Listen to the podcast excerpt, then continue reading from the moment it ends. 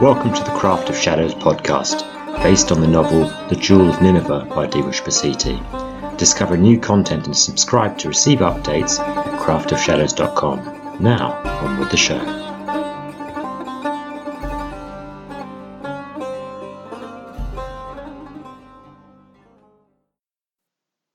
Chapter 1 God's Finger Two days ago. The sandstorm that had plagued the caravan for two days finally abated, and the great crimson sails were unfurled, catching the wind and urging the vehicle ahead as they filled. The odour of hot animals drifted from the camel train, and they bleated their relief as the strain on their leashes slackened. The sand barge lurched forward, heading for the mid morning sun. Two barefoot turbaned boys yelped and chattered as they trimmed the rigging and swung precariously from the boom. With every degree higher the sun rose, the heat in the air soared, and a long shadow was cast down the ridge behind them. The sand was striated with ripples it made as the wake cascaded down the dunes. Still far in the distance, a dark spot on the horizon indicated their ultimate destination. The thief mused that while slowing their progress, the th- sandstorm had also protected them from roving gangs of brigands, or worse, patrolling packs of army scouts. The wars had left mobilized army units from different cities loose and hungry for action and pillage. His lips were flecked with sand, and his tongue flicked against them. He stood up on the rolling planks of the desert train, uncoiled the cloth he'd wrapped around his head, and shook out his sleeveless black tunic. The sand had gritted and chaffed, and he felt relief as he brushed himself off. But after a few minutes, stripped to the waist, he knew the refugees were looking at the lattice of scars on his body looking at the long knife sheathed at his hip and at the leather vambraces on his forearms. All very unusual for one who was just old enough to be called a man. He redressed. The sun had been starting to redden his pale skin. That was the main reason, he decided. Are we going to make it there today? The bearded man, who always kept his arm around the shoulders of the veiled woman he travelled with, frowned at the shadow rising from the horizon. The thief glanced at the Bedouin outriders. They had ceased their familiar wary circling, their heads scanning from side to side, looking for danger, and now were riding along in pairs, exchanging brief outbursts of banter. I think the worst is over, Ur has a strong army. They'll keep the peace for now. Will the war come here too? The thief shrugged. War is everywhere these days. The emperor doesn't care about local squabbles. Do what I do. When trouble comes, move on to somewhere else. The veiled woman whispered something to the protective man, who nodded in response and gave her a squeeze. She nuzzled into his shoulder and fell silent again. A low growl rumbled from the thief. He placed a hand against the ache in his stomach, feeling light-headedness instead of appetite. He glanced over his shoulder to the horizon beyond their trail in the sand. Then he cursed his qualms. They can't still be chasing. The silhouette in the distance kept growing, higher and higher as they made their way eastward with the snapping of the sails and the bickering of the camels. A shaft rising out of the desert. As the sun passed its zenith, the pillar was suddenly illuminated and the sheer rock became visible. It was not perfectly smooth, not perfectly round, and it tapered toward the tip. It was a striking landmark, and the thief had never seen anything like it, though it matched perfectly the fantastical descriptions he'd been given. This is a strange place. Then again, so many of them are. Still, there should be opportunities like any other city. Careless people who may lose their purse, purses, cheeky women who will have fun for a few coins. His memories dimmed the hunger, and he chuckled. So many angry merchants losing their goods and the honour of their daughters, all more reasons for him to move on when armies arrived. The sea of sand flattened in front as they crested the final dune. A vast arid basin lay before them, but spread across the plain was a network of, of canals and aqueducts, leading from a powerful and wide river, a silver web of irrigation sparkling in the sunlight and dividing the land up into fields and farms, lush, green, and inviting to the desert travellers. The farmland surrounded a great mound of a city, fortified walls and watchtowers visible at this distance. Behind them, more towers and high spires, rising in height towards the centre of the city, bristled around the base of God's finger, its altitude dwarfing them all. The wind slackened and the sails dropped. The camels brayed as they were urged forward lashing crops stinging their hindquarters, and once again taking the whole load against their leashes. As they passed through the fields, keening women with brown eyes, dressed in brightly patterned robes, ran to meet them, bearing baskets of produce on their heads. After so many days in the desert, the refugees could smell the water in the air. They gawked at the glistening fruit and thrust copper coins into outstretched brown palms, then set, sat back to refresh themselves on melons and plums. Even the woman unveiled herself to eat, but turned demurely away to hide her face. The bearded man turned to the thief, who had sat alone scrutinizing the approaching city, and handed him a slice of watermelon. The thief blinked at the gentle courtesy of the stranger, murmured his thanks, and set to devour the sweet red flesh, each bite only half chewed before he swallowed, juices trickling down his chin. No man should go hungry. The man quoted it solemnly, as if from scripture. The thief did not recognize the quotation, but agreed with the sentiment. He'd gone hungry many times, and would no doubt again in the future, but it was his hunger as a child that had fueled the learning of his trade. Charity, he had learned, was a very rare thing. The disk of the sun continued to roll across the sky, scorching all below as the wheels of the caravan rumbled forward. Eventually, as afternoon progressed, the walls of the city rose up ahead of them. Great watchtowers capped with war machines stood either side of huge brass bound doors the height of several men, drawn back to allow the flow of people in and out. The hot sweat of labouring men and beasts of burden rose up sourly from the throng. Chains chinked and wooden axles groaned as cartwheels rolled forward. Some soldiers, their spiked iron caps rimmed with green silk and their long dark military moustaches twitching, rode up and down the river of people, frowning as they surveyed strangers and dragging back tarpaulins covering the wagons to inspect the contents for contraband.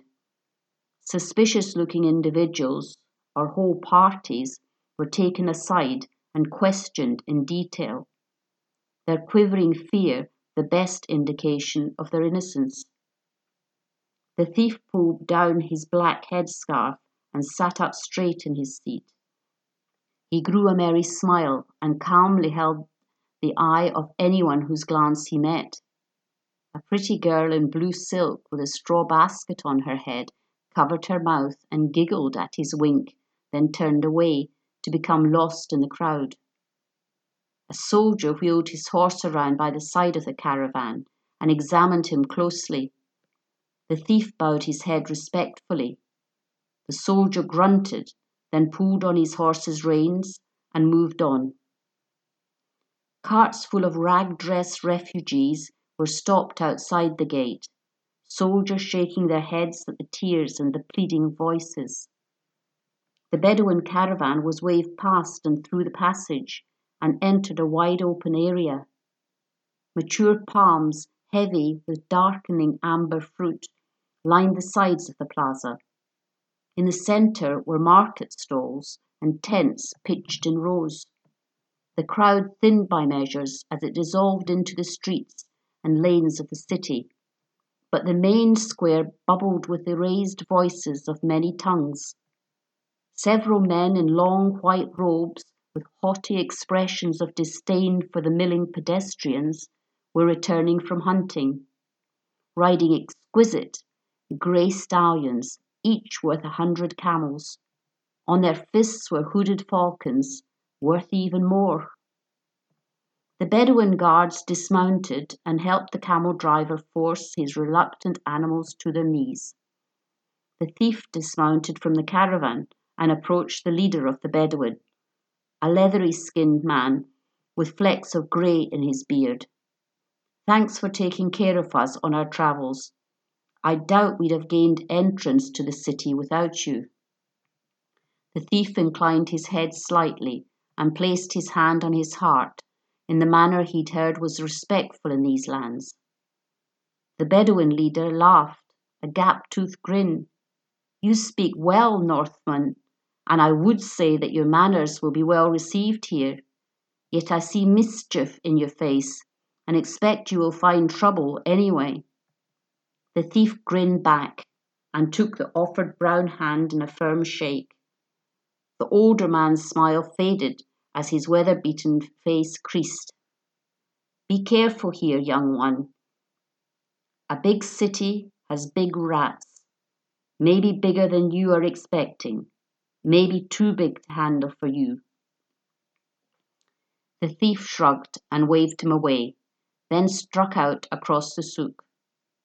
The brightly patterned Median rugs, with their intricate weavings, held no interest for him, but a dusky eyed girl working at a stall piled with rolls of coloured Cathay silk met his gaze. She held it, slowly blinking her dark lashes at him for a long minute before sweeping her head away imperiously with a swish of her long black hair, as if she had been insulted. He laughed softly to himself. He'd played that game of chase often. Maybe he would return later. He took a second look at the sweep of her neck. Perhaps. The next stall shaded a small, stocky man who had the air of an Easterner about his narrow eyes and was stirring a broad copper dish, several feet in width, heaped with rice and meat and vegetables. The rice was stained yellow with saffron and turmeric, and the alluring steam made the thief's stomach rumble. People paid with small silver coins and seated themselves on round stitched cushions to enjoy a bowl of the delicacy. The thief turned away and pushed through the deeper crowds where the stalls had been placed in tight rows. The merchants had striped awnings over the wooden frames to shade themselves and their merchandise, and they stroked their fruits and carpets and bales of cloth as they called out praises to the quality of their stock. A gaunt young boy, shoeless and ragged, and beneath the sight of those that haggled for the best prices, delicately reached between two bovine bodies pressed together. His hand came back clutching a pear, and as the boy turned around, his teeth falling into the fruit's flesh, he saw the thief watching, and his shoulders stiffened as the colour drained from his face. The thief winked at the boy, then moved deeper into the crowds. Bodies of different races were packed shoulder to shoulder and jostling. The thief slipped a tiny moon crescent blade from its hiding place between the two leather layered straps that made up his belt. Only a missing inch of frayed stitching was a clue to the secret. There were several more frayed gaps around the circumference of the belt. He held the cut purse between his first and second fingers, the gleaming blade inwards. He gently eased his way past a portly fellow, well dressed in a fine red and blue robe, their bellies rubbing as they passed. The thief's head scanned from behind to in front, and the portly fellow's encouragingly heavy purse fell neatly into his hand, its rawhide strings cut. The loose swinging arm that caught the purse continued its arc, and his hand slipped inside his tunic, depositing his prize. He paused for a moment to admire a carefully tooled and engraved Byzantium teapot, but when the stall holder began chattering negotiations, the thief shook his head and moved away with a false sigh of regret. He pushed through the crowd into a quieter street, then into the shadows behind a storage house where he could get some privacy. He teased open the tie at the top of the purse and poured the coins into his hand. Mostly copper, but a few good silver pieces.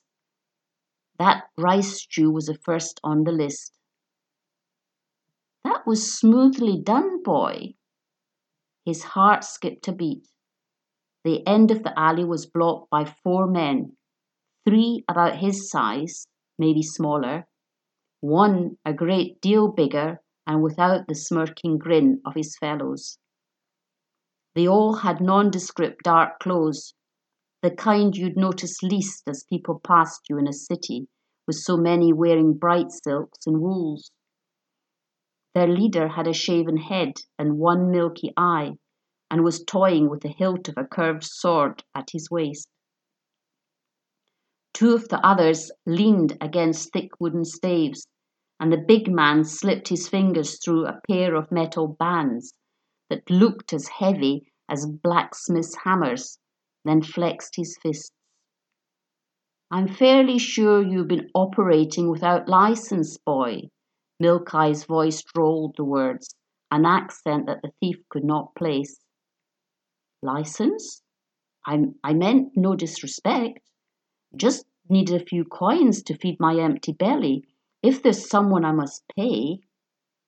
Ah, a country boy. That explains it. The four of the men shared a laugh and sneered at the thief. The big one, with the metal knuckles, kept on laughing after the others ceased, until the milk eye gave him a shove to stop. Listen, boy, I'm in an uncommonly good mood today. Milk Eye walked over to the thief, plucked the coin purse from between unprotesting fingers, and held it open under the thief's scooped handful of coins. He raised the eyebrow over his milky eye, and with a sigh, the thief poured the newly won coins back into the stolen purse. Here's what we'll do for you, boy, seeing as it's your first day in the city, and as a measure of justice to your tender years.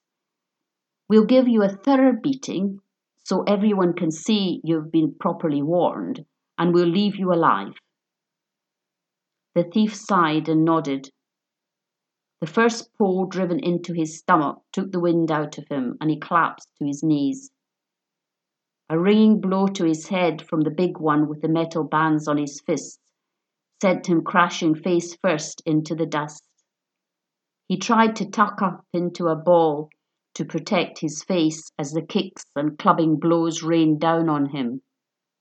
The hammer strike from the butt of a staff which cracked a rib, made him cry out, exposing him to another kick which split his cheek. The men pulled back and leered at him as they chuckled. He crawled painfully to hands and knees and looked up at them, one eye already starting to swell up black and puffy. Blood and sand stuck to his cheek. So there you have it, boy. your lucky day. Find yourself some useful employment or push off back up north. It's all the same to me. But let me catch you thieving around here without a license, and I'll stab you in the eyes. Got it? Milk Eye squatted down to look the thief closely in the face, then punched him hard in the mouth, leaving a trail of blood. The thief wheezed and nodded, which seemed to satisfy the men, each of whom took the time to spit on him before sauntering off. He stared at the dirt, watching the drips of blood slow, then stop. With a gasp of pain, he forced himself to his feet, clutching his side and wincing. Breathing hurt, and there was a sharp jab with each lungful. He staggered out from behind the storehouse and limped back into the market. Past some wicker cage squabbling chickens, he saw a stall with a long bench in front of it. A large iron stew pot set behind and was tended by a heavy set, chesty woman in her forties. On the bench were seated poorly dressed people in simple clothes and most without shoes, spooning up soup from plain wooden bowls. My sort of establishment, he thought, with a rueful half smile. He sat down on the bench with another grit toothed wince and fished inside his tunic for his purse. It chinked limply only once as he drew out his second to last copper coin with a sigh and slid it along the table to the chesty woman. She caught the coin and hid it in her apron, tilting her head on one side as she examined him. That's a nasty cut. What happened to you? Are you all right? She poured a scoop of watery soup into a wooden bowl, and then, with a glance back at him, she added a second scoop. She stuck a spoon into the bowl and handed it to him with a smile. I'm fine, he sipped at the soup gingerly as the hot, salty broth stung his split lip. I fell over and hit my head. The chesty woman crossed her arms in front of her primary assets and stuck her chin out. I'd say it looks like you fell over several times in a row. He spluttered on his soup, then smiled at her. Yeah, tricky things to negotiate Floors, I mean. Her scowl softened, and she poured a bowl of water from a terracotta pitcher and moistened a cloth in it. Come here. Let me clean that. He put down his spoon and turned his bloody cheek to her. He made no sound other than a few rapid intakes of breath through his nose when she wiped a raw area. Thank you. You don't need to thank someone for a few drops of water. The thief's expression grew dark as he looked down at his bowl. I've seen people dying of thirst and denied a few drops from them that have it. An old man dressed in little more than rags, sitting to the left, tapped the thief's bowl with his spoon for attention. The low people of this city do their best to look out for each other. We have enough to worry about with the extra taxes and tolls and all the new laws the Sultan decrees. The soup matron sighed and settled herself down on the bench across the table. The old Sultan wasn't so bad. We had security and the taxes were bearable. People didn't starve and weren't dragged from the beds by the Sultan's guards at night, never to be seen again.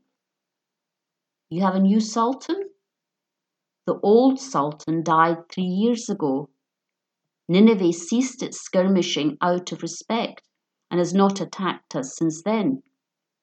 The sultan's son, Mithridates, was always soft and cared only for his wines and his courtesans. We thought when he became ruler that he'd stay the same. Within weeks, however, he'd changed everything new taxes on everything we needed, and any dissenters were taken away to be put to death, or worse. Why did he seem to change so unexpectedly then? Who knows? The nobles have everything, and we have so little, yet we bear the burden of the taxes and the harsh labour, and they still want more. Maybe the power went to his head. I hear that only that Vizier um, Arshon that intercedes with him on our behalf, or things would even be worse. She looked down and wrung her hands, and with a sigh got up to serve a new customer. The thief scraped out the last of his spoon, then licked out the bowl. He stood up and caught the matron's eye and blew her a kiss. She blushed and waved him away with a tut, as he grinned and hobbled away, holding his injured side. He wandered through the streets as afternoon became evening, and the roasting, arid heat of the day rapidly gave way to the desert's chill. The cloudless skies retained little of the day's warmth overnight, and he unrolled his cloak, slung it across his shoulders, and pulled the hood up. The rhythms and sounds of the city changed with the hours, as did the people he passed on the streets. No more children were seen, and few women travelled unescorted. With little else to do, he padded looping routes through the quarter learning the shortcuts and the dead ends, memorizing which flat roof was an easy jump to another. As soon as the only people out walking were either making their way to or from noisy taverns, their tempting warm golden light spilling out the doorways or from the cracks around shuttered shops, he slipped behind a bolted up shop and climbed up on the barrels so he could get on to the roof. He hissed tight lipped as the pain in his side, throbbing all evening, flared up sharply, but he kept his grip and hauled himself up. It was a different view of the city, more powerful and commanding. Usually it was a secret world looking down on the common routes, but unlike other places he'd been, he saw signs of life on the rooftops. There were massive earthenware pots with grapevines growing from them, their tendrils coiled about frames to make shelters, stone bread ovens with a scent of charcoal still clinging to them, and large clay storage jars that were clustered in corners. The narrower of the streets below were completely dark, but the wider ones had lamps hung from arches that pierced the interior walls of the city that separated the various quarters. Striped awnings projected from most of the homes and shops. In the day they gave the relief of shade, but now cast dark pockets of secrecy. Faintly came the warbling of a priestess of the moon god Sin, calling the faithful to their evening prayers. The smell of wood fires was stronger than at street level, and the breeze carried the scent to him as it gently swirled around the giant pillar at the centre of the city. He began his trading anew, afraid the days idle in the caravan or the cracked rib would slow him down. He took a few quick steps, then vaulted off the roof onto its neighbour, with only a walkway between them, and touched down in a soft crouch, deep so that the momentum was absorbed over a longer compression period and the landing quieter. His ribs hurt, but with fluid movements he could just bear it without gasping aloud.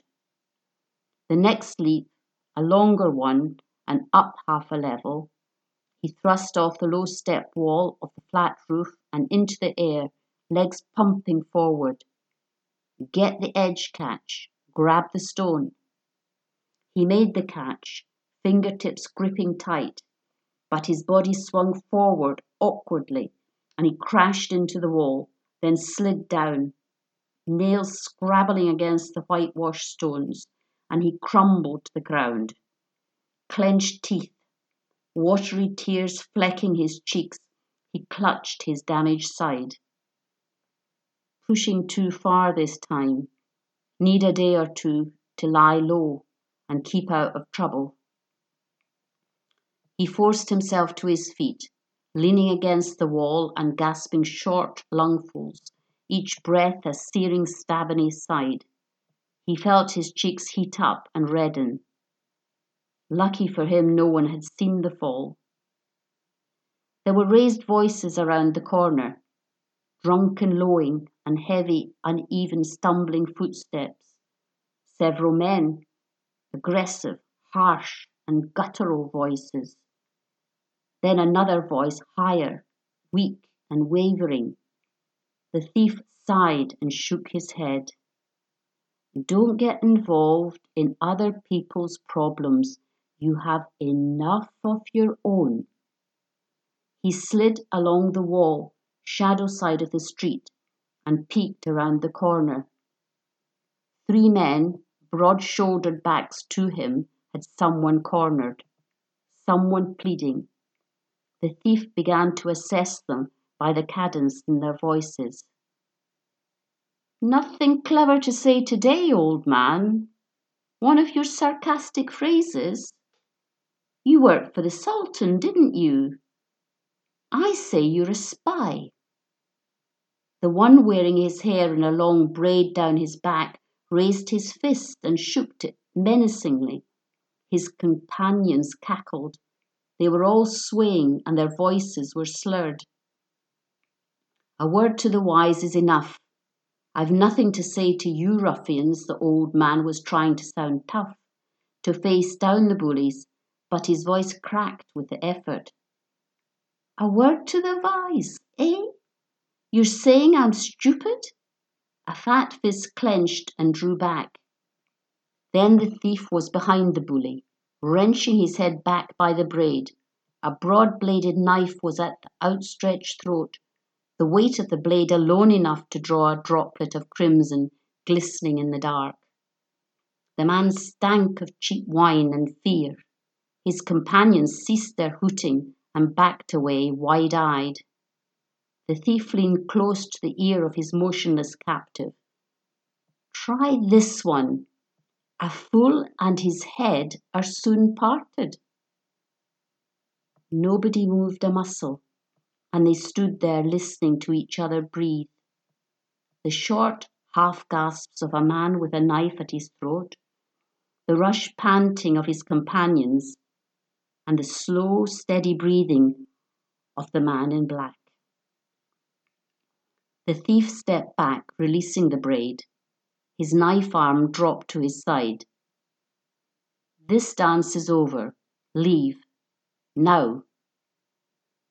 The three drunks exchanged darting glances, but the man with a trickle of blood running down his neck shook his head and they ran off into the gloom of another street. The old man stepped out from the shadows, stooped with age and barely reaching chest height to the thief. He had a close cropped, stubbly grey beard and a dark brown, deeply creased face. He wore a knitted skull cap with a green and orange and white pattern and pulled a cloak closer around his shoulders. The fingers that drew it were twisted and scarred, as if they'd suffered a terrible shattering, and he managed the simple task with difficulty. I owe you my thanks, stranger, though by your cool demeanour I wonder if I should not be more scared of you than of those thugs. The thief shrugged, but said nothing. The old man squinted at his rescuer, a hook claw finger scratching his chin as he made his decision. You look like you haven't eaten well for some weeks, young man. Will you take some bread and meat with me as my thanks? I've little of value, but maybe some food and company will warm you on a cold night like this.